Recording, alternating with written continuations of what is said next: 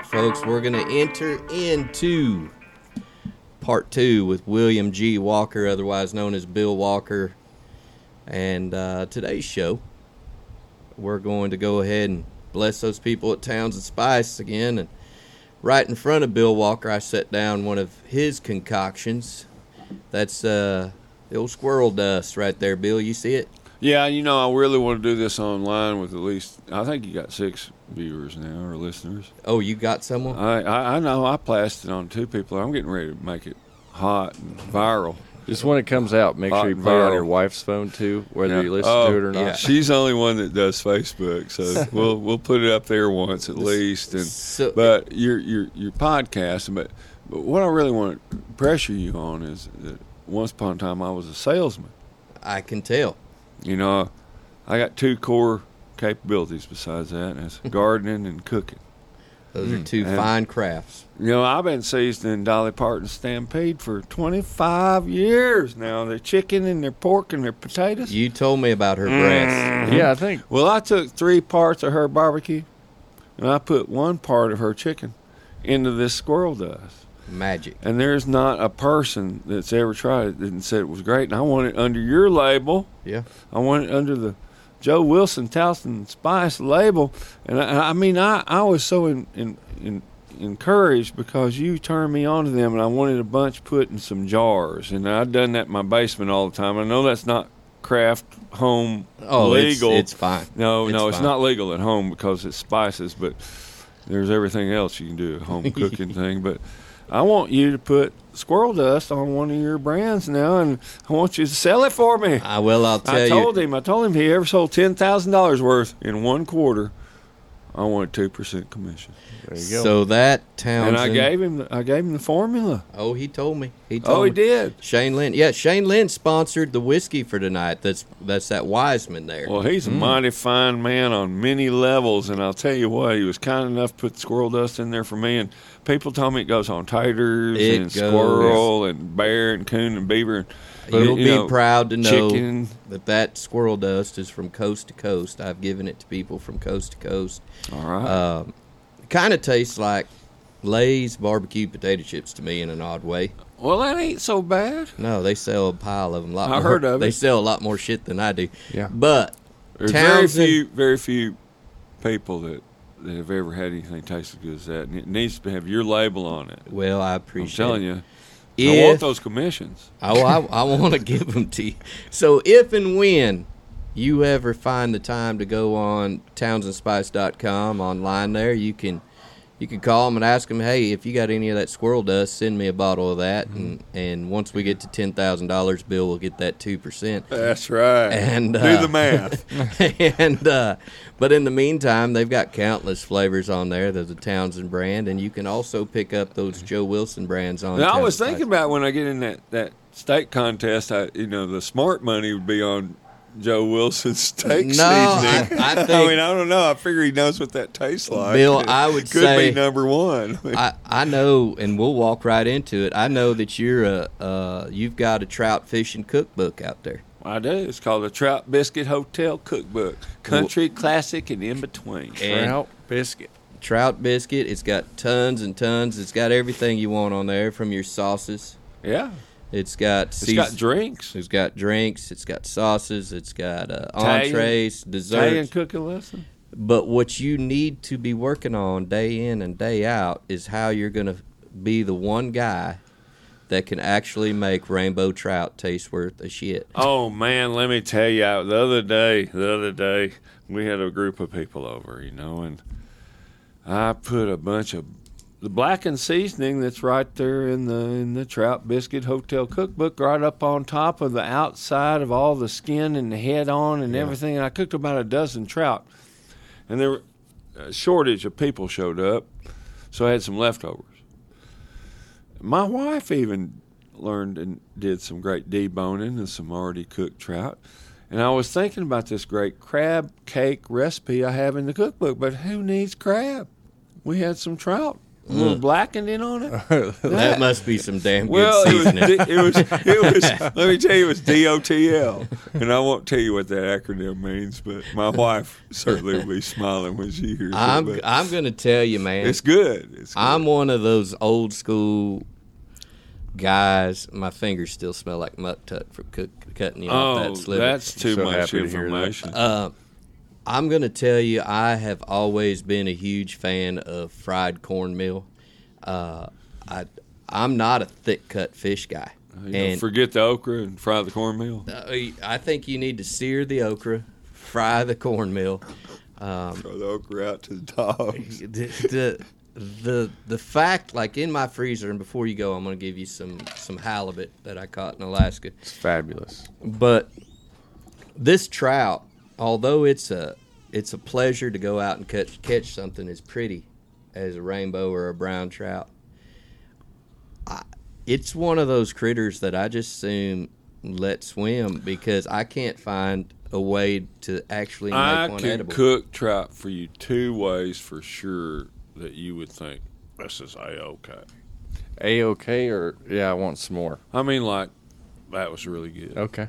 Well, the first one is you get some of that Coors bacon, Ah, Mm. slice you a little thin onion up, a little parsley, a little half thin slices of lemon.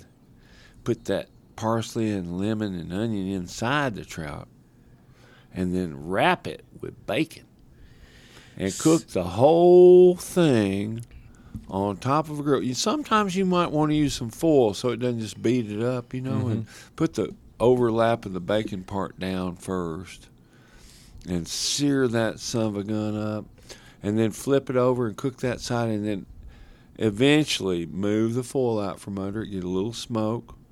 And if you don't like that, you are not Well- living right. I've been trying to live clean. Um, it's a couple deals. Critique this recipe right quick. I am a guy that is trying to get other people away from using bacon other than for breakfast on a burger. Um, I I'm not appalled. I, I understand the reasonings, but what I am is I'm trying to get people to not think that wrapping bacon, placing a jalapeno on everything other than general beef, pork, and, and, and poultry is what what you're doing is is you don't like the flavor of the meat. If I put bacon, and you can slap me, Bill, but if you don't like the flavor of the trout, just leave the son of a bitch in the water and go go to the crappie, the walleye. well, the- everybody needs a little meat. They they do, and if you've got to add bacon i- i- at a competition, say we're at this. Well, just say you're you're you're just say you're camping out. yeah, This will last the four days, and you got a can of beans, Mm-hmm. you got a can of stewed tomatoes, I'm eating them both. and you got some bacon and an onion, Perfect. and you catch some trout. Well, the protein is the trout. I'd call the protein the bacon, throw the trout back in the water because you can't Well, we didn't have that much bacon. there were six of us, you know. The- but, the you, know you had to stretch things out. you know, you got to feed the masses. I, I'm I'm there, and and All so right. it's an honor. Right. This year we're gonna have in Melbourne come August. We're gonna have the first annual um, ancillary competition at our state cook-off, and it and it's gonna be trout. And I hope that someone comes to this event. What's it called? The event, Uh, yeah, it's called something. uh, we're it's our Steaks for Sheepdog event, yeah. and we do it at Melbourne. Uh, Townsend Spice and Supply. Malcolm Reed. Malcolm Reed is probably the most viewed barbecue guy on, on the whole wide world web there. And then we've got Cosmo coming. He's probably right up there with Malcolm on most viewed people. They're- Really? Yeah, we've got some. Hey, we hey, those are just the guy who go out and make them shows. We've got uh, uh, my That's buddy awesome. Mark Lambert's going to be there, uh, seven-time world champion of barbecue. Um, Well, I don't expect to place very high. well, Do I- we None of them have put so much seasoning on Dolly Parton's breasts as you, though, Bill. Yeah. Well, I always That's an ask her honor. for an autographed picture with thanks for all the rubs, but I ain't got it yet. Um, but the goal of the deal is, is I think that what's going to win it, you know, MSG is one of those chemicals that, yeah, I, I, just like Bill could snort giving it cocaine. thumbs up. Bill This could snort like- cocaine with Bill Clinton and Jerry Jeff Walker.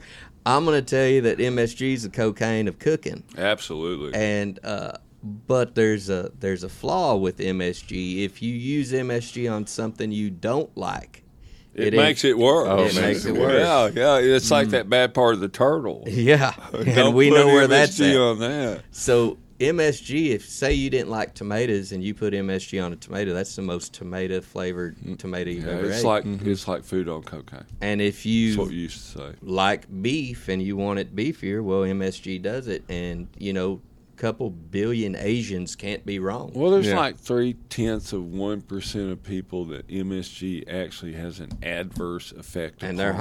hypochon- and, and somehow or another in the news bled hysteria of life, it's been eliminated from everything. So, when seasoning Dolly Parton's plate for all these years, the first thing we had to do that was different from the original recipe was remove MSG, and we have. And it's interesting to look at the recipe with it or without it. It is in the cookbook, the barbecue recipe. It's a like a seasoning from five generations of Texans that's that's decent to eat, and mostly Texans can't make barbecue sauce, but they can season beef and smoke it very well. But it comes from a long, long line. One of our four listeners is from Texas. Well, I love him to death, but he can come get some Delta barbecue sauce, and we'll still enjoy very his, versatile guy. still enjoy his Texas seasoning because it's awesome, and they still use it. And then the the next thing that came down when we had to alter the recipe was the government. Uh, there were some issues with garlic, and we had to resource where it came from. And then the third thing was that You had to resource your garlic. yeah, like there was some shit on So, did you know? Something different bad. parts of the country, of the world, that you couldn't have it from there, and, and the company had to Oh. find different supply chains for it. Aaron. Mm. So, if you go to the grocery today, you go over there to the garlic aisle. If the roots are still on the garlic, if there's little fragments of dirt in the roots there, that's American garlic. If there are no roots on the garlic, it's foreign garlic. Huh. I didn't know that. And then you know we were looking into creating products for um, Costco and some other companies. I did some, some work with Sam's Club, and Bill's, Pepper Bill's, source. Bill's got all of the Uh, potato salad and coleslaw. I left. I left the uh, chefing industry and went into product development. It was a lot of fun. I mean, the University of Arkansas Food Science Department was my conduit to it. I mean, we all, I always talk about connections. Yeah. Access is nine tenths of possession. And if you're an old chef and you want to get away from working all those hours because you're married to a school teacher, you never see each other anymore. Like holidays, summer, you know, weekends. I mean, it was just not the, the thing. I got into uh, uh, working with the University of Arkansas Food Science Department, and they turned me on to some manufacturers. And I got to take some of these seasoning, some of these things. There was a lady that that said, "Go to the grocery store and find out what's there that you can do better, or what isn't there that should be." And the 1st thing I decided on was seasoning blends because at the time there was only like Lawry's seasoning pepper, seasoning garlic, seasoning salt, and maybe some uh, uh, Chef Prudhomme. Uh, Yep, his uh, blackening. he had some. He had some chili pepper things out, and that. And there was also Cavender's, which is made in Harrison, which is a wonderful worldwide great seasoning. You know, the only thing better than that is uh, Townsend's Townsend. Greek. Well, I know, but these guys were just a long, long time ago. I love it, man. Put it on your breast. I don't mean to throw out competition. But, No, we love uh, it. You know, some things start things and other people join. Someone said, "So you're a competitor?" I said, "No, I'm not a competitor. I'm a, I'm a, I'm a team member." Yeah. I mean, we're both doing this here locally. I like There's a looking at it guy in. Arkansas, in, in Fayetteville, that's doing spices, and someone said to me, "Oh, you got a competitor in Fayetteville?" I said, "No, I don't have a competitor. I've got a, a, a team member." Hmm. someone that's doing the same thing that can grow small business and Yeah. so yeah Townsend's and and Cavenders equal the same exact thing they they're local I mean they've been doing it for 20 or 30 years Oh yeah, Townsend's Townsend's. Yeah, Townsend's Oh, been a God. staple in, in Arkansas since the late seventies. Uh, Cavender's been around, a highly popular Yeah, brand. since the 60s or 70s Oh, yeah. or early Yeah. 70s And- 78. and uh, really I'll tell you, I'll tell you. You said Lawry's, and uh, so many people. So I'm surrounded by barbecue and grilling guys, the, Yeah. the best in the world, and and you know we'll cast stones at that Lawry's. There's no shame in Lawry's. well it started at a steakhouse yeah, Lawry's is good seasoning. I mean, it was a Lowry Steakhouse in freaking Chicago. Mm. So it seems to me, based on what you're talking about, it gives more ammunition to what I'm believing is that you have to come from somewhere Oh yeah. before you can be broad market. Hmm. I mean, it actually started at a steakhouse. So I said the other day, in order to go someplace, you got to go everywhere. And w- what I mean by that is, in order to build yourself up as a person, y- you need to go everywhere, and everywhere contains failure, struggle. It, it contains success. It contains everything, and and so you know you could you could read that in a lot of ways. You could say, well, you got to be well traveled. Well, well traveled gives you the experiences to have failure, struggle. Well, it seems that experience And to in see- most people's. I'm sorry. No, eh, no, no, and just to see. Yeah, and and you know the struggle, struggle is one of the the key building blocks for success.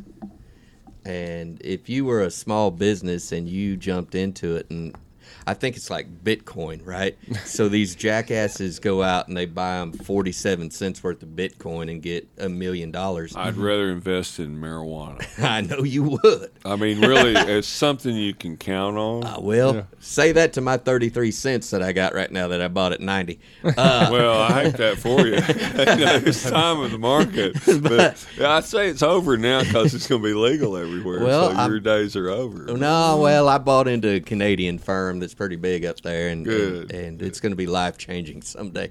Yeah, But I'm sure it is, but but not till you puff it. well, m- when that shit gets to go, a Bill. million bucks, I'll I'll puff the shit out of it. But When it's at- legal. at current at five thousand dollars, it does not match my monthly income, and I believe I'll stay away from Joe, it. Joe's got a, uh, a persona to protect, and you know he doesn't need anything illegal. I've, He doesn't. nah, well, you know, I tried. I know that. For I'm sure. a I'm a f- I walk right upside the fence.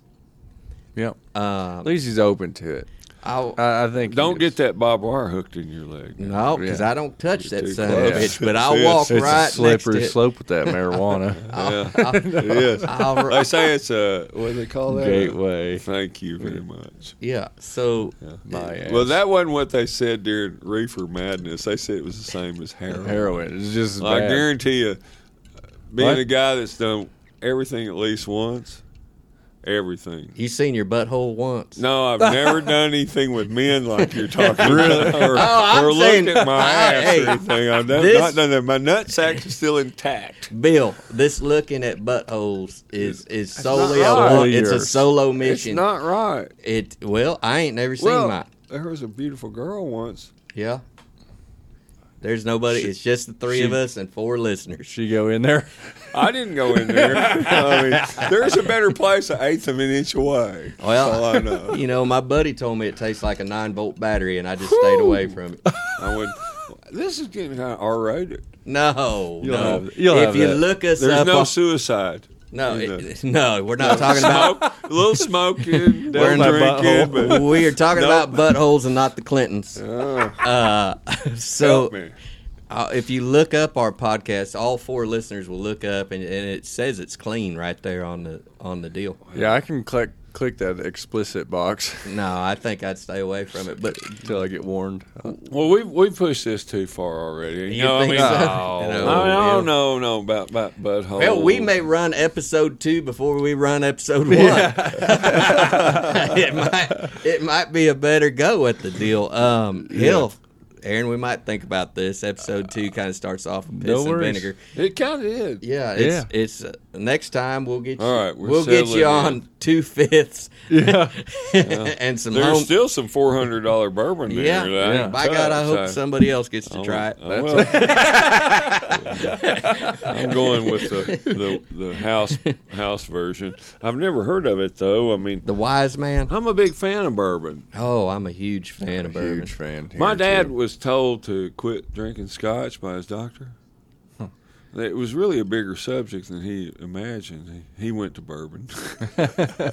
Boy, I could. I tell you what. His house brand was Maker's Mark, but Up there by the Warthog, next to the 1913 newspaper, the porcupine quills, and that little elf, and that Alka Seltzer, Jesus. and the alligator head, Yeah, full of alligator full of Viagra pills, and my grandpa's old ball cap. whose picture is that on Tank? That that is Tank, and Tank's going to be a future guest if we don't lose. I was him. wondering who the hell's Tank. Tank Tank's a hog farmer from the Carolinas. He raises his hogs on the swamp grounds there, and and uh, Tank's traveling all the way from New York to Miami, cooking whole hogs. He Can had you a- get him to the studio? we, uh, we we can can- plug him in the side. we can plug him into the side, but that, believe it or not, that is Tank's first batch of homegrown clear whiskey right there in that Oh, jar. wow. Christina, can you come pick me up? Aaron, do you want to have a swig of that? I would love to. well, crack it open. No one's cracked it open. I took a swig the day you gave it to me. Are you I'm sure? gonna look around your room farther. Yeah, grab that that whiskey. I'll tell you about Tank, and and maybe we'll get Tank on here. I've already talked to him. Tank's had a mm, mm, yeah. Mm. You just drink this straight out of the jar, boys. And this is a this is made out of corn. This ain't sugar shine. This is a Yeah. the real deal. Well, he's got a beaver So over a here in the corner, a beaver with an American hat on, and uh, that was uh, a anniversary present for my wife. my. I, I sent you a picture I got all of it. of uh, Walker Insurance. Agency. I did. Did you notice that there was staples all on it? I did taste that right there. There's Just some take- staples on it. Steaks. You know what the Whoa. staples are in the shape of? That's different than anything I've ever. the shine, Yeah. smooth, right? Yeah. Taste one little swig. You don't have don't Yeah. drink too much because Trust me. shit. It, the air Let it conditioner's touch your broke. lips. That's that is special. You telling Tank that's smooth? that is that is good. So Tank is tied It's in with. Kentucky. It's got a lot quality. of a lot of flavors in it. So it Ta- does have a lot of flavors. I mean, y'all- it doesn't have any any bur- any brown barrel or nothing. It's No. just flavor from straight Mason Straight jar. Matter of fact. clear fact, whiskey. Yeah. Tank is tied in with those boys from uh, the Moonshiners on Discovery Oh, yeah. Channel. What what area? All of it. What Kentucky. what state? Kentucky. Okay. Maybe Tennessee. I don't know. Well, Kentucky.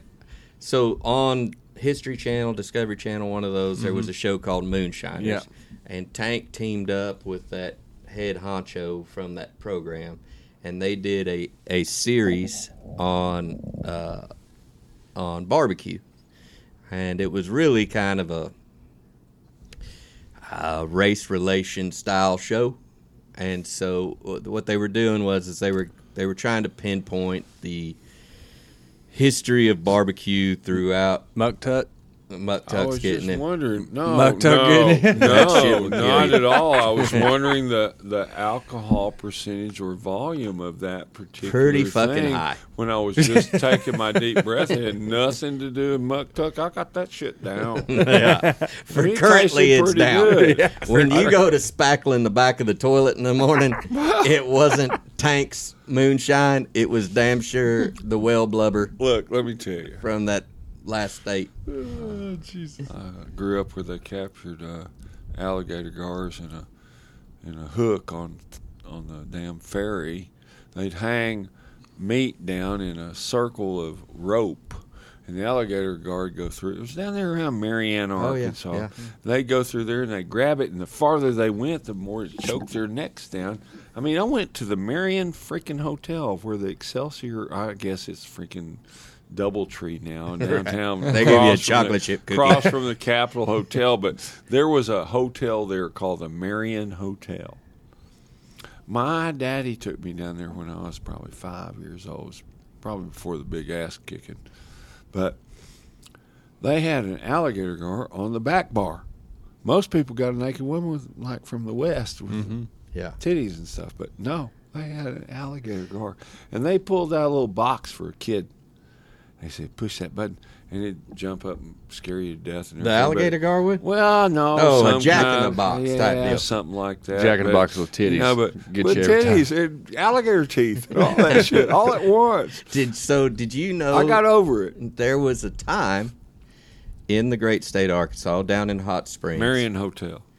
Well, I'm going farther down. I'm going down in Hot Springs to Mm-hmm. where the sport fish was the alligator gar. And people would travel from long distances. Oh, they had a park. Yep, yep. People would travel long distances. It was like the marlin of freshwater was the alligator They had a park. Yep, yep. And so Hot Springs, uh, well, that book sitting in front of you, there's a book there.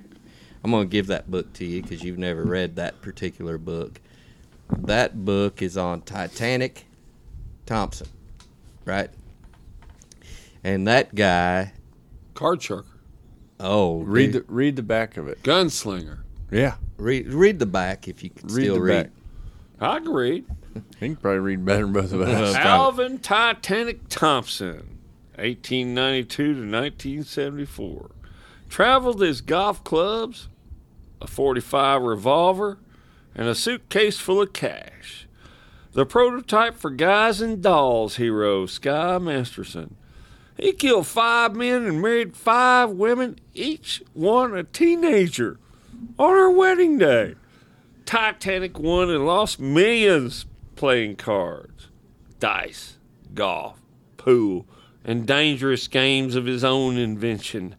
He traded tricks, card tricks with Houdini, conned Al Capone, teed it up with Ben Hogan and Sam Snead. And Sam Snead said if a guy ever takes a divot on his driver, bet all you got.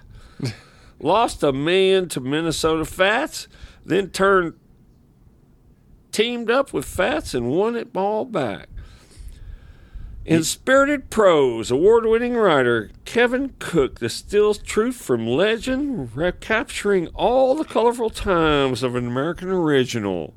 And that, my dear friends, is Titanic Thompson, a true story. Have you ever heard of this man? Never heard him in my life, but I love to read out loud. So- I got the speech award in ninth grade. I You're can tell. pretty good. That was sexy. Maybe that was the Uh, first time. I So- listened to some of your audiobooks. Let me tell let me tell you about old Titanic. This will blow your mind because you live in Rogers now, right? That's true. Titanic grew up in he was born in Monett, Missouri, and grew up in Rogers, Arkansas. And this guy was the most winningest. go- This guy won more money at golf than anybody back in the day. And he In Rogers, Arkansas? uh, around the country, he would go and, and he would he would golf against professionals. And those professionals you mentioned in that brief little reading there, but he uh, he would go out the night before, and he would take a garden hose, and he would run this garden hose on top of the green, and and in a hard place where you couldn't make that shot, and he would, Make a rim. he would run that garden hose. He'd fill it up with water and it'd weight down that dirt Mm-hmm. just enough. And he'd go to the green and he'd get one of them professional golfers and he'd say, "I bet you I can make that in one shot." And uh, and they'd say, "I bet you can't." Well, he'd line up there and right-handed, he would hit the ball and it'd follow that old snake trail from that garden hose, thing right in the cup. And they'd say, I bet you can't do that twice. And he'd say, you know what? Double or nothing would be if I did it twice. Triple or nothing would be if I did it left handed. And so he'd line up left handed because that, Bill, was his natural hand. Mm. Kind of like, uh, you know, the opposite of Mickelson. I, I, Mickelson's right. Well, he's Or right-handed, and he Mickelson's plays left. left-handed. He plays left-handed golf because his dad Ah. had left-handed golf clubs. He's right-handed. see, I Made a shoot. good I living. shoot left handed because I can only close my right eye. That's no shit. No shit. True story.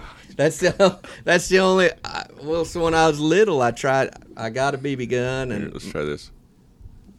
You think this is Oh, That's bullshit? good. You're get the bumps and the things and the accents. This is good. You got a little ring the bell. Yeah. So I went outside with my BB gun and I could only close my right eye, and so I couldn't shoot it right-handed with my right eye closed. So I threw it on my left shoulder, and still to this day, I've been shooting for forty some years, and I've never held a gun right-handed. Really? Nope, can't do Really? it. Fun fact. I mean, I tell you, it's whatever works. You know, uh, my fuck brother, you know, he threw me the he threw me the card. You know.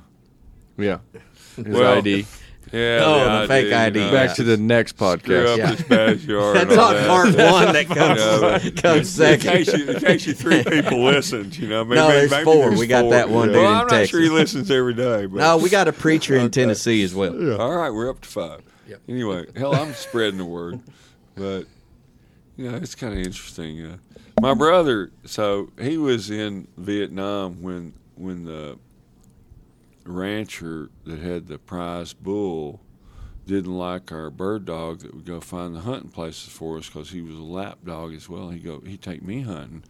Well, he didn't like him getting in the pasture where his prize bull was.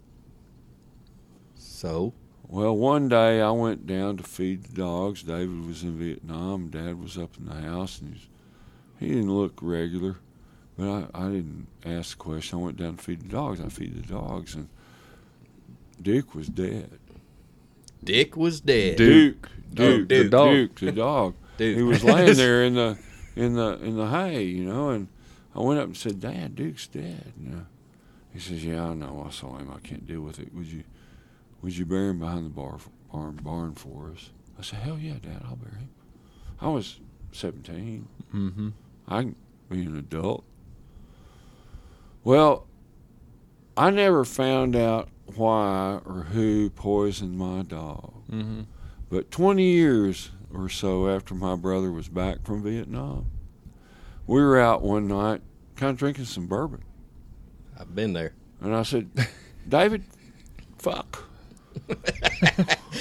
I don't even know who killed him. He said, Well, Billy, you get emotional. I said, What? He says, You get a little emotional. I get even. Dad wrote me about Duke. And we knew that James E. McDaniel, the uncle of our former Dustin McDaniel Guy. guy. that- yeah, well, he was like the you know, he's the attorney general for the state of Arkansas. I mean, I knew him when he was fourteen. We went duck hunting and everything. He but killed his your uncle. dog. His uncle His killed uncle my dog, poisoned him because he didn't like him running around. Uh-huh. And my brother said, "Well, Billy, you get emotional. Dad have to get you out of jail from beating someone's ass." he said, "But I get even." And about five days after my brother got home from Vietnam, he, he was the expert in the Marines. My dad was proud to be a sharpshooter. Yeah. My brother was an expert. Yeah. He shot expert in every weapon they had. He went out of boot camp as a corporal. Hmm. How many he do? Well, that's pretty. and was offered everything officer candidate school. But he had made a commitment to Bert Jeffries, who's in Bill Clinton's first book, a guy he grew up with in Hot Springs, that if either one of them went to Vietnam, he, the other would go. Mm. And my brother graduated with that opportunity. He ended up working in the in the quartermaster So- in Da Nang, and he found out from my father. And five days after he got home, he told me 20 years later, Dad came up to him and says, I understand James E. McDaniel's prize bull was shot today. And my brother says, Is that right? He says, David, you didn't have anything to do with that, did you? He said, no, sir. He said, Well, I heard it had to be at least a 500 yard shot.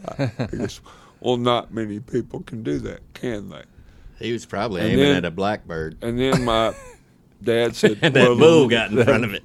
And then my dad said, Well, the Lord works in mysterious ways. Oh, I hear. And I tell you what, I'm proud of my brother.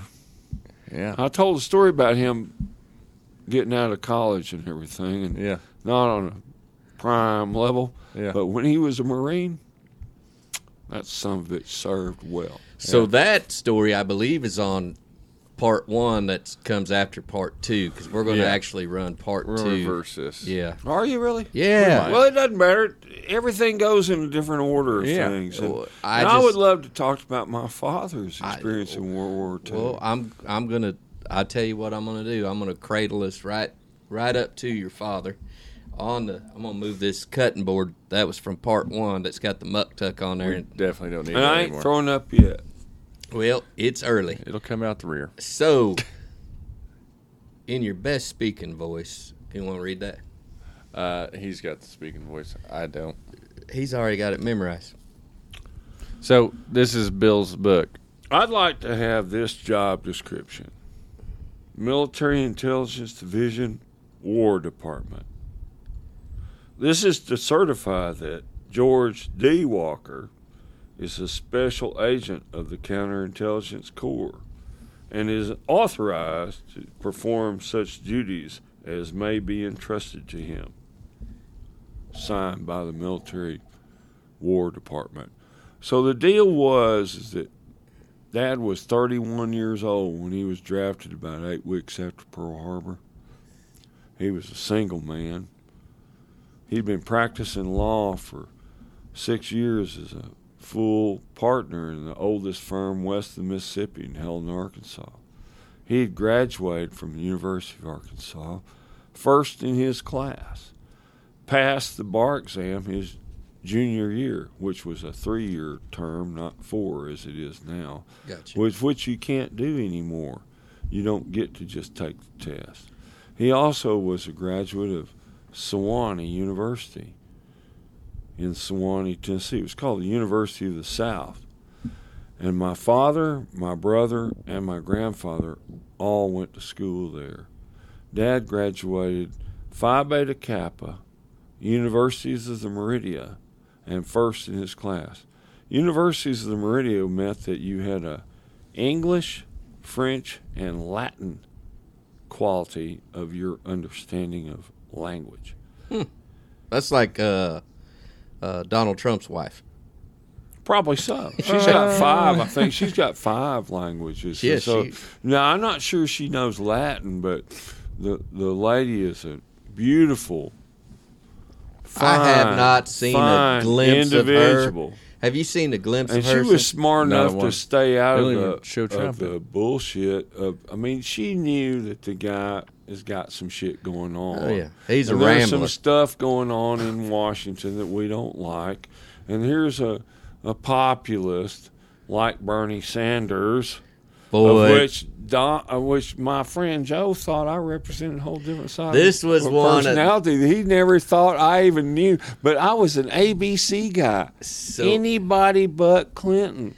I gave money to Tulsi Gabbard, Klobuchar, and Bernie just to beat her ass. so I this fucking guy. love Tulsi Gabbard. oh, I do too. I got a T-shirt that says Tulsi Gabbard and Johnny Joy Jones for president 2024. so this guy, this Bill Walker, I fooled you you did fool me. So this Bill Walker's running around town. for a year. He's got flags and Bernie. T-shirts, feel the burn ball cap on.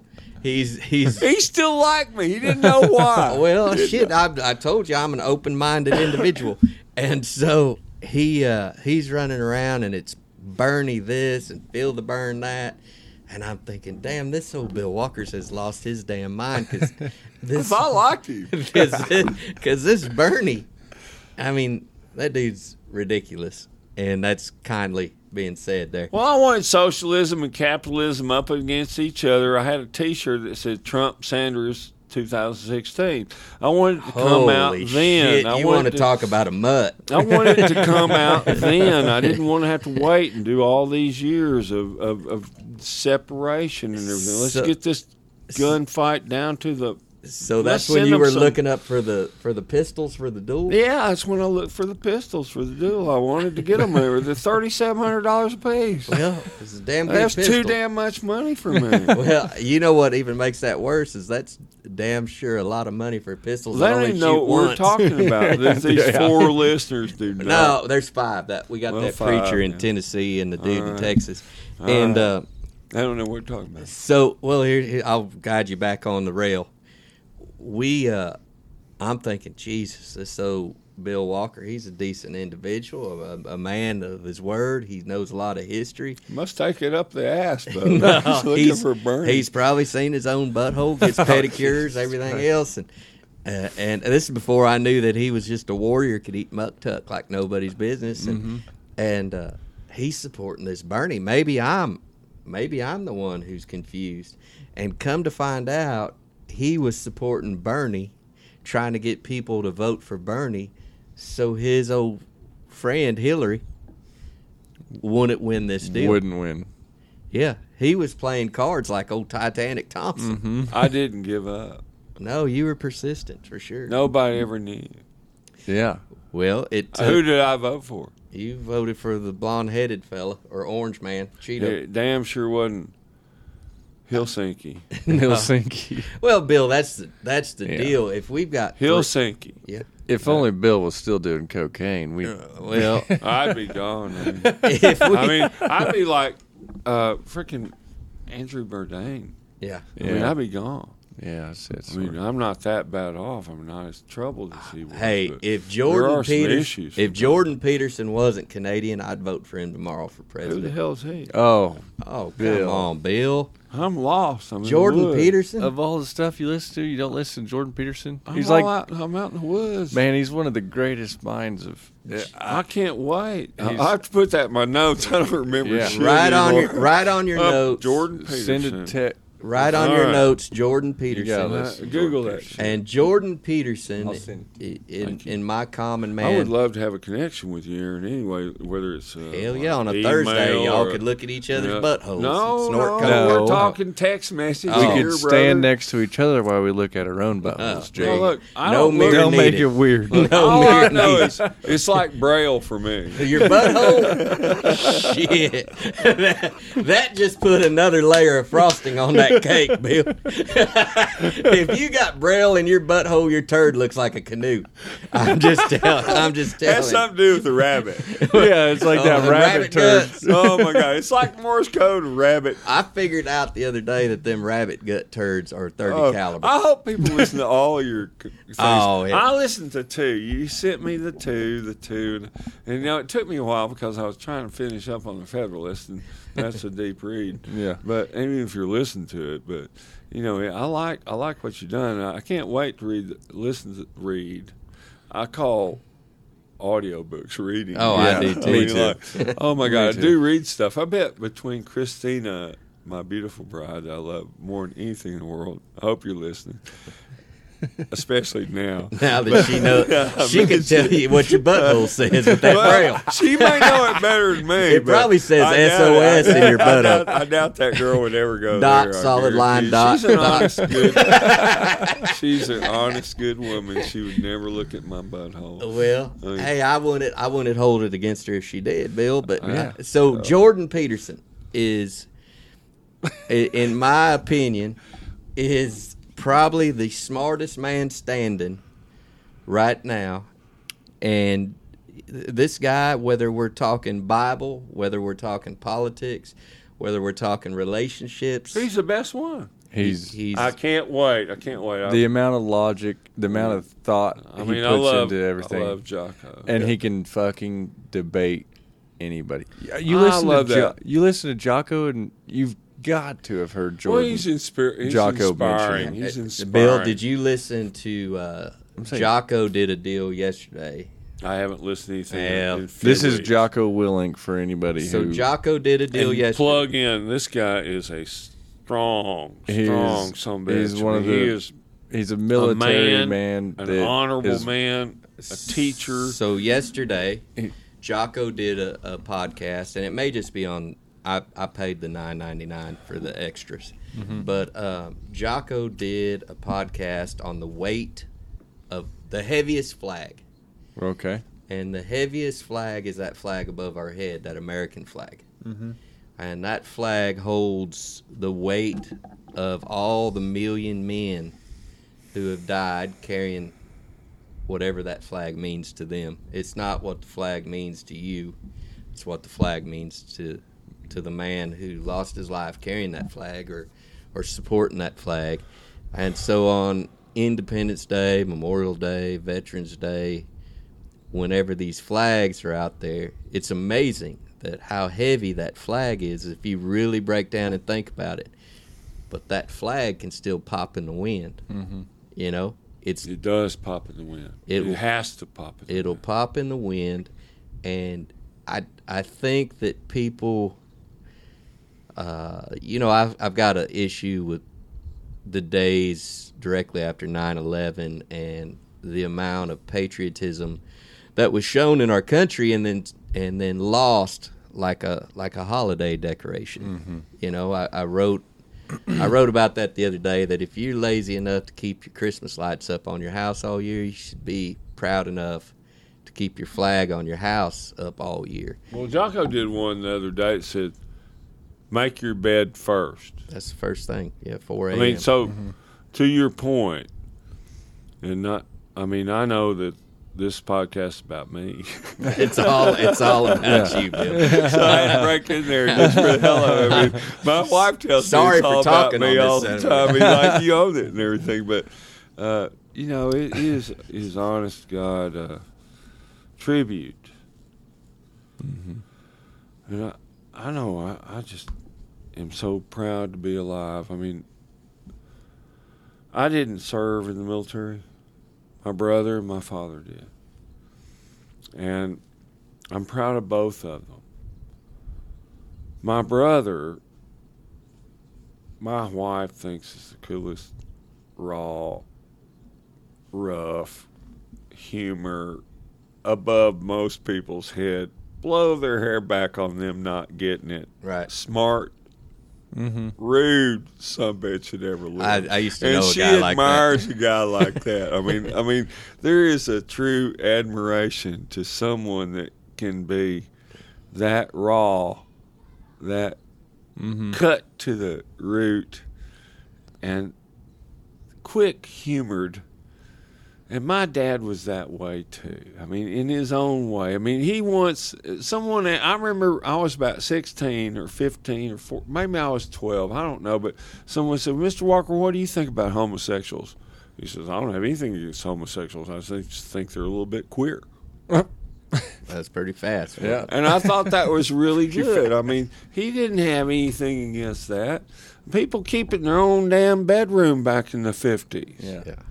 I mean, there was things kept in bedrooms that should have been let out, and people were arrested for it. But it wasn't about what your pleasure was; it was about what your rudeness was.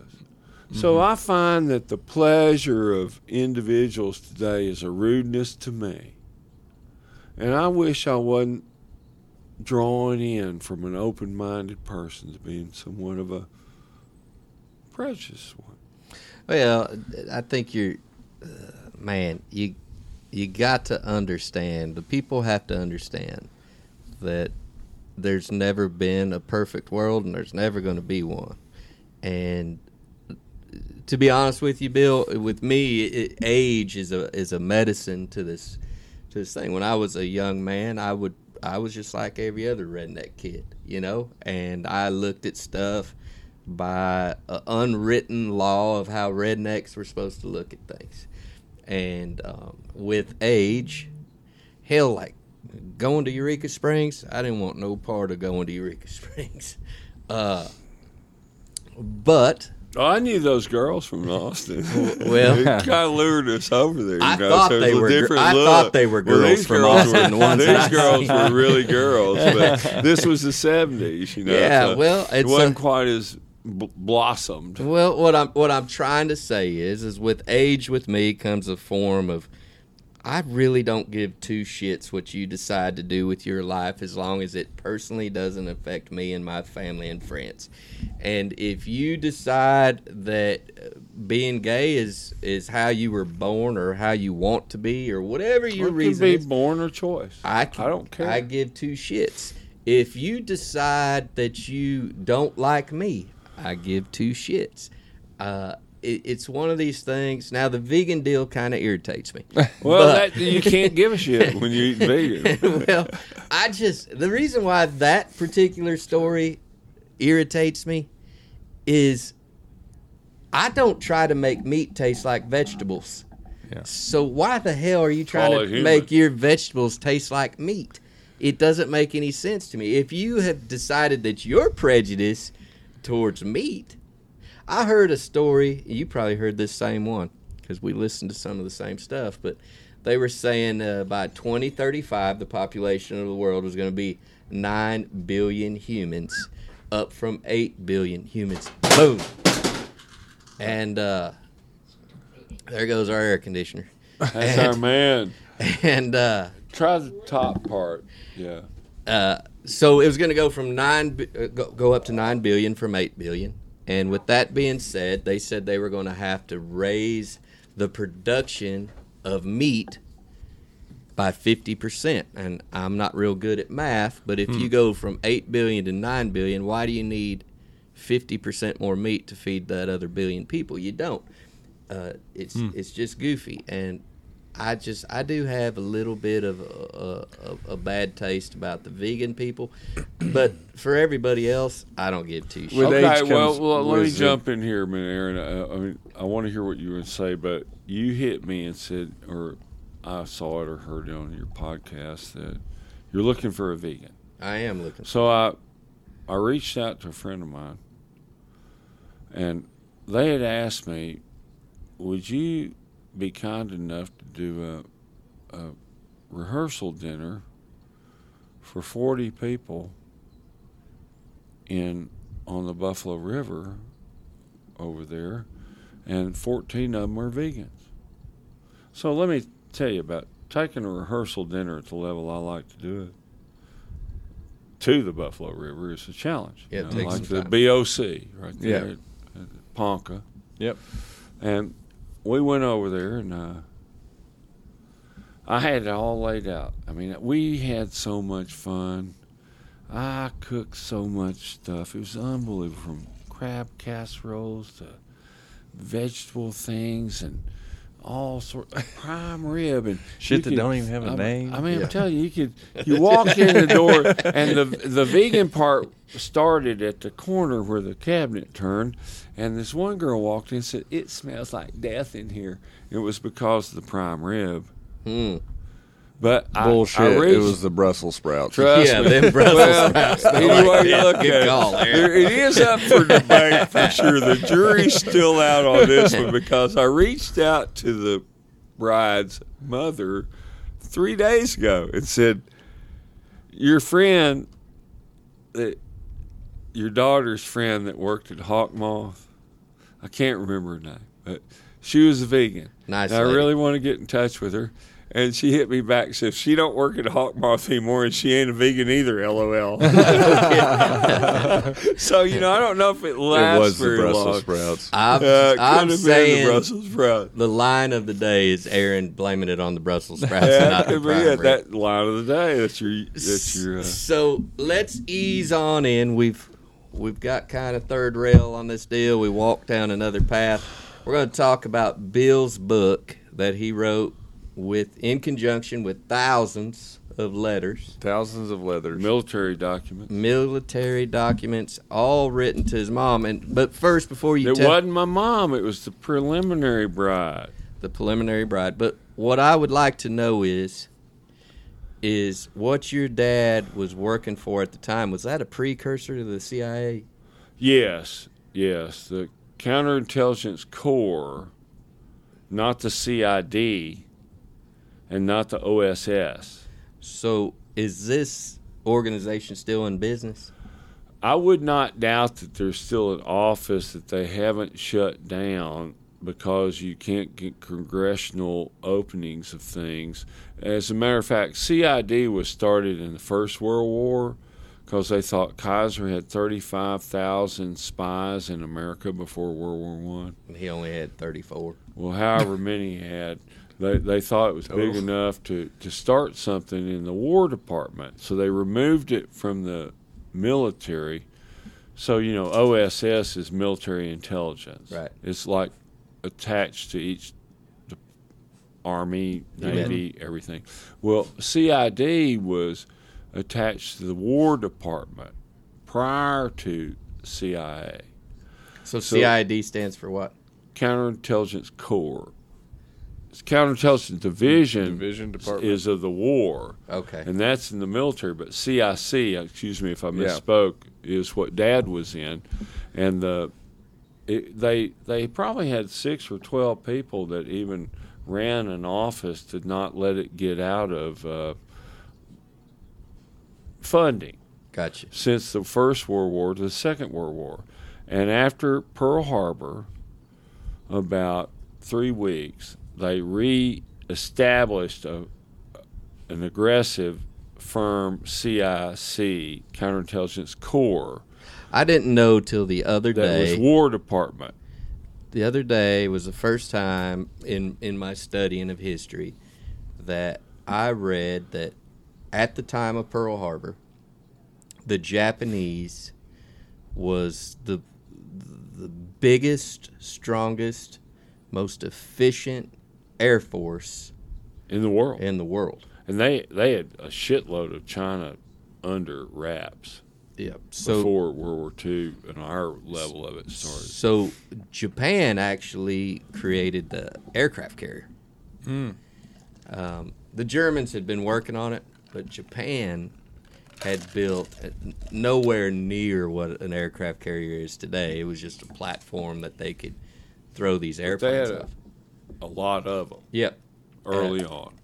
and so you know pearl harbor to our youth or to people who just watch a, a, a movie called it it was a huge turning point and actually made our air force uh, stronger gave us submarines better submarines it made our military craft that much more durable pearl harbor pearl harbor was kind of a, a catapult to our current military status Well, before jumping into my father's story, I'd like to jump into that a minute because my father's sister, Lorena Connaway, had a husband by the name of Fred Connaway, C O N N A W A Y. Look up Fred Connaway, and it says he's on eternal patrol in the Marianas Trench, the deepest area there is. Hmm.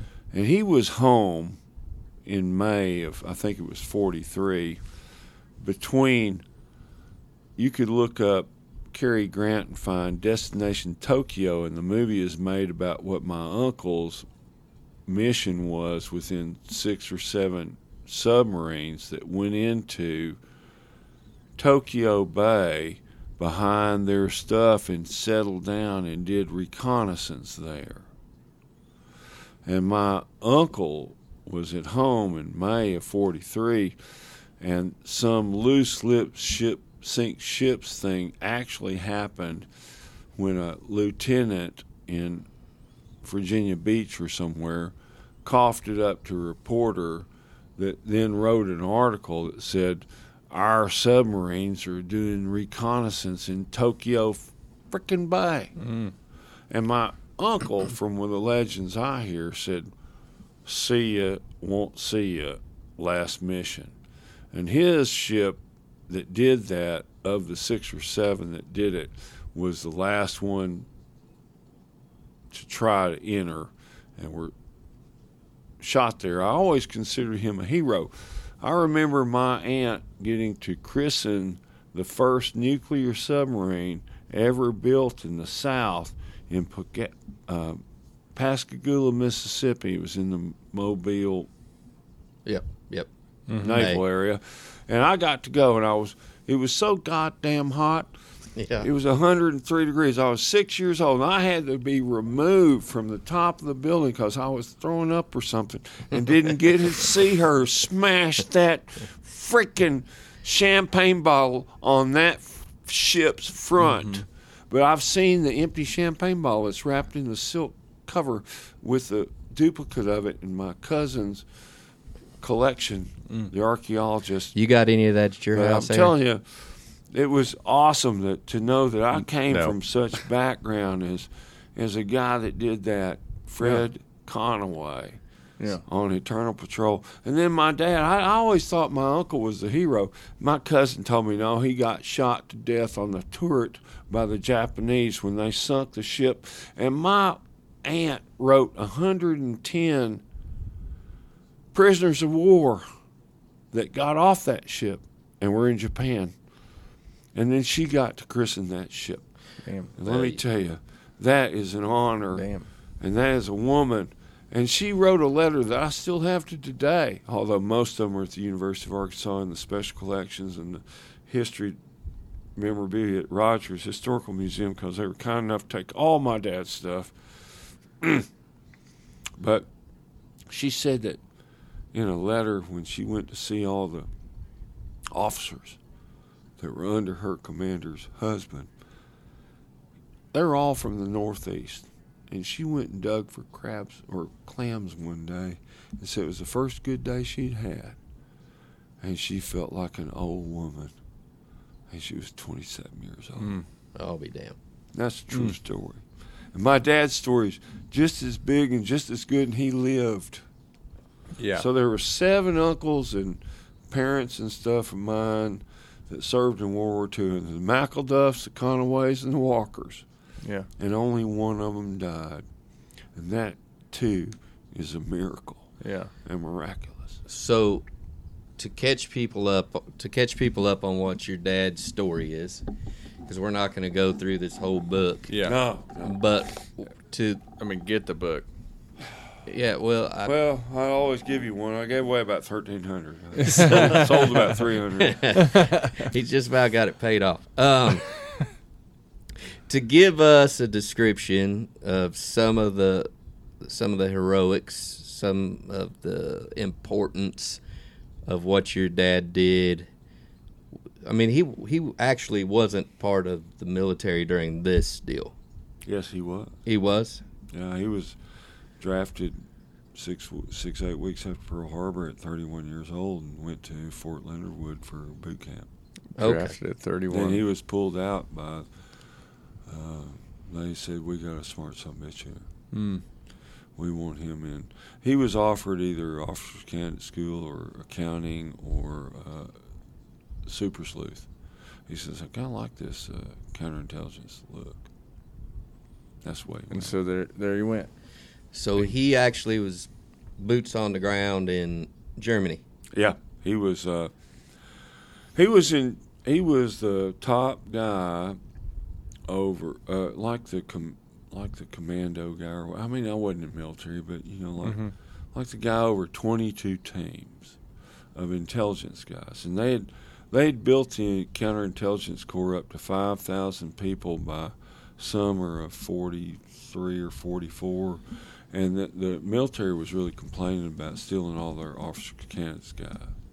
They were going to the War Department Gotcha. counterintelligence, and then they, right before, or in forty, I think it was forty. Well, anyway, it was the fall of forty three or forty four, I think forty three, and they cut it back to like five hundred people, uh, four hundred thirty one, and they put all the rest back in the regular military or counterintelligence.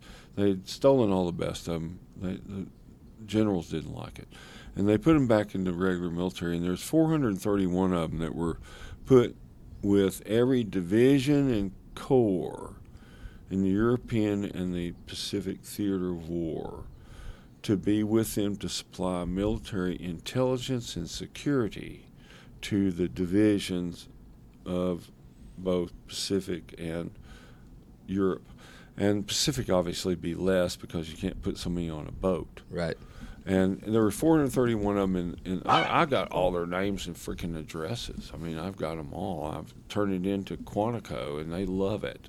But Dad was in charge of the 22 teams that were connected with every division corps in the Army and, and, and Bradley's Army. So what was he doing over there? Well, he was like the highest guy that wasn't in an office. Okay. So he was so over the teams. the and- yeah, and the first assignment they got, he got there Jan, he got there December thirty first, nineteen forty three. in Germany. No, in England Okay. when they set up for going to D Day, Mm-hmm. And they were the guys that figured out how to put the fake airplanes and the Oh, yeah, this the and that and to fool them from Calais or Normandy, and they were in charge of all of that. Yeah. And Dad was over the 22 teams, and I'm, and in the book, in the book, I mean, it's his letters. He's the stuff he can talk about, Yeah. and he's there was stuff he talked about before. He said, "Don't ever mention that again. Mm-hmm. I'm not in anybody's army." Do you know about the inflatables and all that? How they they acted as if they had a larger military. Yes. by Right. Just right. inflatables. Well, these guys were running around, and his intelligence guys were with every division of corps setting that stuff up and supplying the security and the and the and the whatever the intelligence for it, and, and he, now he was pretty high up. Mm-hmm. Now all of his guys that were assigned with these divisions, they paratrooted in, and did all that stuff on Mhm. day one, day two, or day three of, of the Normandy invasion. Dad was phase four. I've got letters in there that he wrote home sitting in Normandy watching this incredible machinery work to take the war to it because he was four weeks in. I think it was like July 7th or something when he he got in there and, and he's washing out of a freaking helmet looking at I can't believe this stuff is really going on like this. I didn't have to go. He went in the fourth wave. Mm.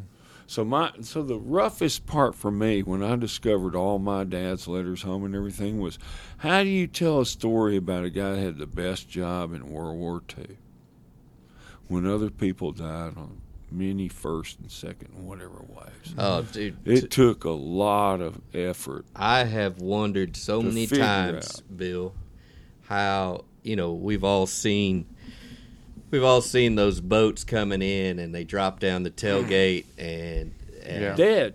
and- oh yeah, and the boys are running out into an ocean of, of blood, and they keep on going, Keeping on. keep, Keep on going forward, and and, And some smart motherfucker and some guy that's an engineer that went through the roughest, smartest boot camp figures out how to do a Bangalore torpedo and gets his ass blown off just to blow up something that some poor some bitch from Springfield I, I'm with has you. to Yeah. follow up with. Yeah. Son of a bitch. I I would. Find me one today. Oh well, Find me one. I'm- Don't, don't go there, but Oh, I no, I'm I'm gonna give you this. I'm gonna tell you that those particular men who, ah, man, I, it's hard to even know if it's courage. It- you know, it's it's some sort of tribal push to say that when the door drops, I'm gonna keep charging forward. And uh, and, uh, I mean, well, let me make it easier for you for a minute. yeah. In the story that how do you tell the story about the guy that had the best job in the military? And I believe my dad had it. Well, when they go on in and they're really boots on the ground, it was like a wave that looked like a tornado or a cyclone or a hurricane that's the war. Right. You know, you can see the path. I never thought of it like that, but it's like a bulldozer. Oh, it's yeah. not like the whole mm-hmm. world. People are watching. There's people. Uh, so Dad's team with all these 22 teams he had with every division and corps, when they actually spread that volcano or warpath tornado opening up, and it was slashed in the landscape. Let's call it a swash of freedom. Yeah, these guys mm. went out mm, into the that good. hinterland, hinterland, and you know what they gave them? Eggs. Yeah. They they said Dad's letter said they say they're starving out here, but they're feeding us the best shit we ever had. I mean, mm-hmm. I mean, I can't believe it. I mean, because they were so. I mean, all those French people and all those. He talked about liberating France, and as soon as they got to Germany, that that definition changed. He said, "Occupy." Right. So in his vernacular of letters home to his wife, And these are just letters. These are not bang, bang, shoot 'em up, big things. But if you put the dots together, and the biggest dots, the biggest dots ever, ever, is that there are things that contradict what's in the history books if you Google it mm-hmm. to what happened to certain people in World War II that were Germans, for instance, that my father wrote and kept the evidence of. And he was a 31 year old lawyer when he was drafted. He was 36 when he five when he came home, mm-hmm. and he kept immaculate notes. Notes.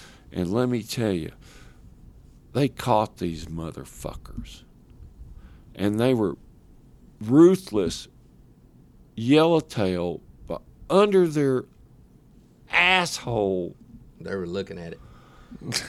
bastards That was a that, that, would was a torment. they were always elected and put in place because of political position. Of course. Mm-hmm. They weren't the smartest and the brightest like we were drafted from Mm-hmm. our society. And these fine individuals ripped them apart. They were the A, ours were the A students. They were the C students that just got put in place. Well, the you- Germans were. Yes Well, hey, and they ripped them Yeah. apart. And when I was in 10th grade, my brother was coming home from Sewanee, and I was studying a little bit of World War II, and I said, if you'd ever knew my dad, you'd believe anything he looked at you and told you. No matter who you were, lawyer, judge. He, he served on the Supreme Court of Arkansas. Yeah. His only disappointment was not being the Supreme Court Justice of the United States, and he was promoted to be that by Fulbright and McClellan. Mm-hmm. And Johnson picked someone else, and that was his only disappointment when I asked him what he didn't get to do. He said was not a Supreme Court justice. I'm damn. Sh- hey, I, I don't That's want to. my father. Okay, well, I'm glad he didn't because you wouldn't be sitting here today inside inside the squirrel dairy talking to. Well, he'd been a good one, and he'd agreed with damn near everything, everything they'd But, done last but few weeks. you but know the typical difference between anyway. between. sorry, I get emotional. No, it's Hell, good. so do we. The the typical difference between an American fighting man and say the German, the Japanese, whoever we've been fighting, has always been that we come from freedom, and we know the value of freedom, and and you know I think of a lot of Americans today, um, and always, uh, at least in modern times, have been born with everything. Our poorest American still is wealthier than most. Uh, you know, we talked about the weight of the flag. Well, the weight of freedom's a heavy, heavy deal, and you don't even know you're carrying it until you lose it. Right.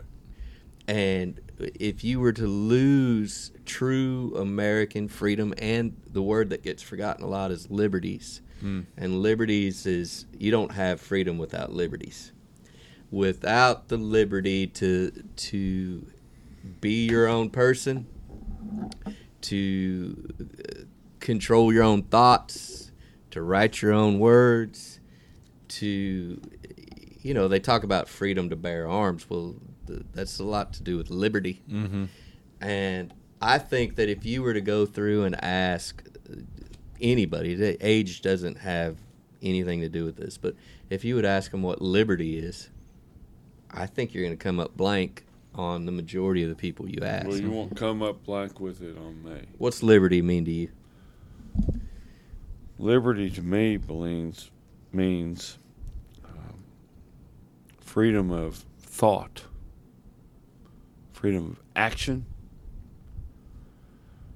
and history from those that brought it to us. Yeah, I think I think you kind of That's pretty fucking solid. Uh, you know, Bill Bill nailed it, and I and Bill's theory on liberties is pretty much what mine is, and mm-hmm. and I think that whenever you try to take away the ability for the general American, the just everyday American, to have their own thought, and when you try to force feed thought into that individual, well, that's whenever the word freedom is lost. And so the men, the women, the people in the field and the and the people in the office who have helped protect our freedoms.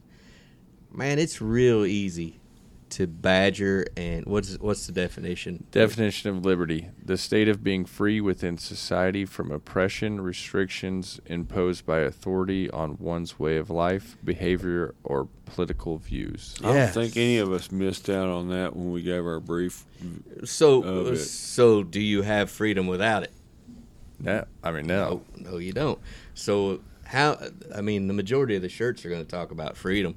Yeah, The tattoos are going to say freedom. yeah, Uh, uh, the skillet that you cook freedom in yeah, is liberty, yeah. Liberty. and liberty is a is a critical part of this deal. So, Bill, what are you going to read us a little verbiage there out of the book? Well, I wanted to tell you a story and then read you a little fun thing. okay.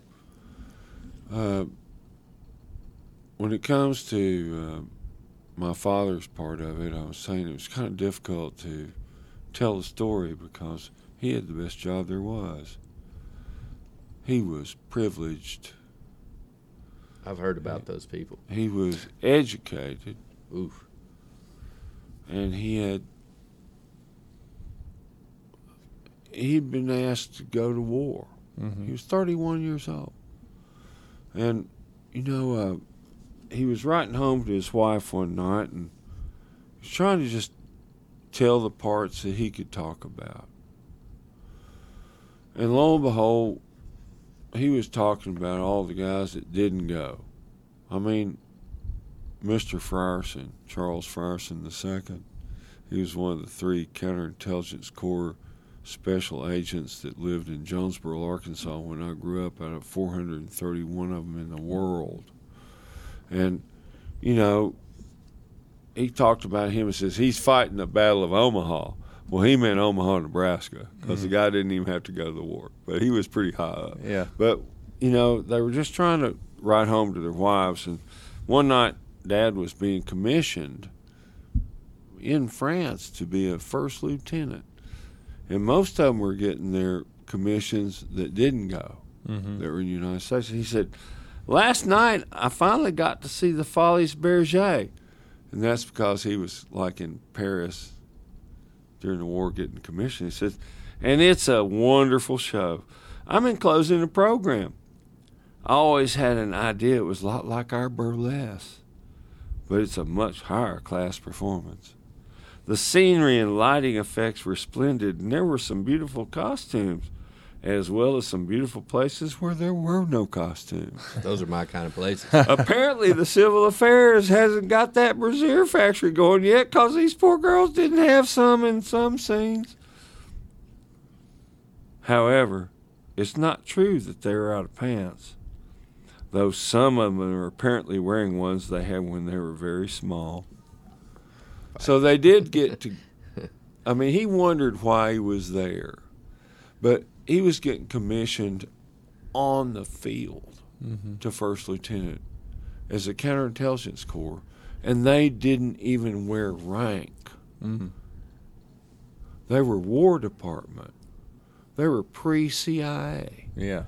And when they all came back, Dad got to come back home earlier than he imagined. I mean, people stayed in Japan and they set things up, and they stayed in Germany and they set things up, and those things are still set up. But for some reason, he was so freaking smart and capable, they brought him back to be one of the Ritchie boys again. And that's where the OSS came into Fort Meade. Ritchie boys were where the badasses were. He went through there before he left to go and three nights ride on a boat from New York to Brighton, England, and become the first counterintelligence corps special agents that set up all the shit to fool the Germans. Hmm. And he was a badass. And they he across his desk every arrest report of all the Nazis, Nastiest Nazis. I, I fumbled my Nazi. Well, it's Yeah. all right. We've Nasty, been we've been drinking here. I'm just talking about nasties, nasties. But anyway, they they held them down. They put Goring right in there, and the thing about it was he tied it all together. Then on April seventeenth, they taught they caught Herman Fegelein. Herman Fegelein was married to Eva Braun's sister, the brother-in-law of Eva Braun, so he could get into Himmler and Hitler's association, and he was killed according to history books, in his apartment on April 28, 1945, in Berlin, not wanting to go to the Chancellor's bunker for the little suicide party. But actually, the 101st Airborne with my father's group captured that son bitch. They interrogated him.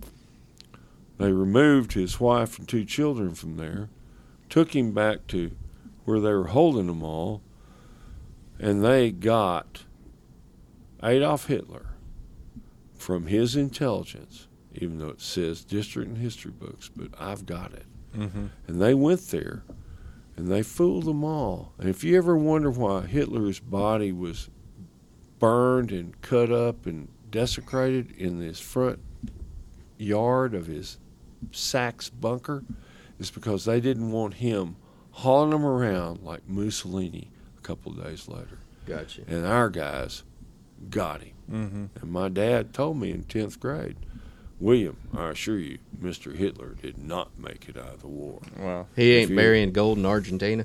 No, no, no. That's what I said to Dad. Well, we don't know if he made it to Argentina. He says, William, I assure you, Mr. Hitler did not make it out of the war. My dad kept all these things. Mr. Hitler. And if I could, yeah, he wouldn't refer to him as Führer. right. yeah. and piece of shit mister that Right. was. But I guarantee you one thing: if I could ever find the screenwriter, yeah. Yeah. I've got all of the beat sheets together. So I That's wrote about down. it. I wrote down a question. I love my dad. Oh, we. I, I loved reading the book. I read Yeah. the book several years ago when you gave it to me. Thank I you. wrote down the question here is uh, why do we go to war? Well, now it's because we're a bunch of dumbasses and a bunch of people that are invested into illegal bullshit that, you know, what does Hunter have to do with Ukraine? What does uh, Obama's overthrow of timeline, whether it's his deal or not, but timeline of his administration when the the government of Ukraine has changed, and within one month, Hunter Biden goes to work for the biggest industry there. I'm, And what does it all have to do with that? I'd say that there's some deep, deep, deep. I'm state gonna shit. That's what scares me. well, Sorry, That's what scares me is that we don't fucking know. well, I, I think that. you can bet some big bucks are being passed Oh yeah, I regarding think everything we don't know. So Every- my yeah. reason why we go to war is going to be financial. I I believe it's a it's a financial deal. Um, Eisenhower nailed it. I believe we have a, a, a- a good range of patriots in our country who will do what our country says. They will go and fight because we got fighting men. I mean, genetically, we we've got fighting men. Yep. Um, and we've got fighting men from every nation in the world who have come here to, you know, post 9 11, we had immigrants come to the United States who wanted to join the military to protect the freedom that The we have here. Because And our liber- freedom. and liberty. Yeah, How dare you? We could easily Yeah. change our immigration issues to 3.2 million a year instead of 1.2 million a year through But- legal realms based on the jobs we need to fulfill. Well, Back- we're back- not but doing we- shit without We don't Back- do that no. stuff. I mean, we, we let people roll, and but there's ways to do things sensibly and, and Oh, man. simply, So- simply. So I was in California two weeks ago, and and driving from, I, I landed in Fresno, which is the agricultural capital of the country, maybe the world, I don't know. And uh, driving from there, thirty mile drive south, and you see nothing but fields of of trees and grapes and crops and and all this. Bill, you're paying twenty dollars an hour for a dude to make a Chick Fil A sandwich who the hell are you going to have work when it's 109 degrees in a dusty field. Those people don't exist in our country, and so we need to. I mean, they're pretty simple things that could be done, but the depths of deception oh yeah, Yeah. within our own congressional unit. I mean, the president. I mean, read the Constitution. Read the Declaration of Independence. Read the freaking, you know, the papers, the Jeff, the He- yeah, the Federalists. Federalist. I mean, these guys were smart as hell. Uh, Unbelievably. All you got to do is just make things simple instead of so complicated. Well, and, and you know, I think that what gets lost is uh, the the migrant of today would be your Central and South America is what we focus on. But there was migrants of Oklahoma, Kansas, Arkansas, who went to the same place to pick the same fruit, uh, and they were treated the same way. But their skin color was the same as you and me. They're, they're matter of fact, those people, those immigrants to the San Joaquin Valley, were my family, and uh, left Oklahoma, left Arkansas, left Texas to go out. Grapes of Wrath, right? And uh, they're they were hated when they got to the border of California. They weren't let in. They You could had, be Irish in Boston. I mean, well, if you were Irish, there's another bit of history. If you're if you're Irish in this country pre shit, I'll go 1800, right? you were a servant. Well, I mean, like they dumped them off right there on the South Carolina shore. And Dump. swear- They that's where they sold them. Well, and they and got they got I mean, better. they what's got more better than- deal than I was thinking of. But I mean, I've Yeah. come from a McElduff. I mean, there's lots of McDuffs, but there's very few McElduffs. But that was my mother's name, and there's a McElduff Creek in South Carolina. I mean, it's that simple. Here's Yeah. here's my simple. My simple is, as I've mentioned it time and time again, it takes struggle, takes sacrifice, takes all of that stuff to to possess success, and that struggle, that sacrifice, all that also makes patriots. Bill, Are you ashamed of being Mm-hmm. white? am I? I'm not ashamed to have anything I got. I, Yeah. You my ashamed to be Irish? You ashamed to be Danish? You ashamed to be I African? You ashamed to be anything? You know what I get ashamed of? I get ashamed of if I don't dry off my steak and cook it correctly. There you go. There you go. I mean, that, that was the worst steak I ever cooked in my life, and I'm ashamed of Yeah. myself. I mean, I'll have some pity on myself for that. But here's the thing: is as an American, we are born spoiled. We we have everything that you could want. It's in arm's reach, and it just matters how far you're going to stretch your arm. Oh Yeah. my God! You I think there's- should have seen my And I bird think dogs. I think that uh, I think that acknowledgement of just how good we have it is getting lost, Oh, absolutely. and that that's what's scary. It's uh, That's what's scary is that people don't know what Bill's dad went through, what generations. I mean, not even that long ago. Fred Connaway. 60, 70 years ago, people fighting. boys. They will sell hundreds of millions of dollars worth of tickets to watch Top Gun. Mm-hmm. and that's a fake story. You don't even know what country they were fighting in. You know what I mean? Yeah. No one knows what co- they. You know, it was a NATO ally Yeah. who had turned sour. It's a perceived rush. You- yeah. But the people, the same flag carrying stuff that happened post 9/11, I guarantee you, there's boys and girls who are wanting to join the Air Force because they watch Top Gun. Yeah. Well, maybe just- they'll find something. In it. Well, Well, I fucking whatever, hope so. whatever the motivation. Well, is. uh, I mean, I don't want to. Well, why not provide more shows on TV and in Hollywood that provide the good side of who we are, besides provide, say, a Marvel movie that shows that Captain America is a bad guy, Yeah. and uh, and that's where Have you ever seen The Thin Man? Well, is that the- William Powell. probably There's not. like five shows. Collins' It's my brother. favorite. No, this guy's 30s. He was the highest paid actor in the 30s before everything went forties.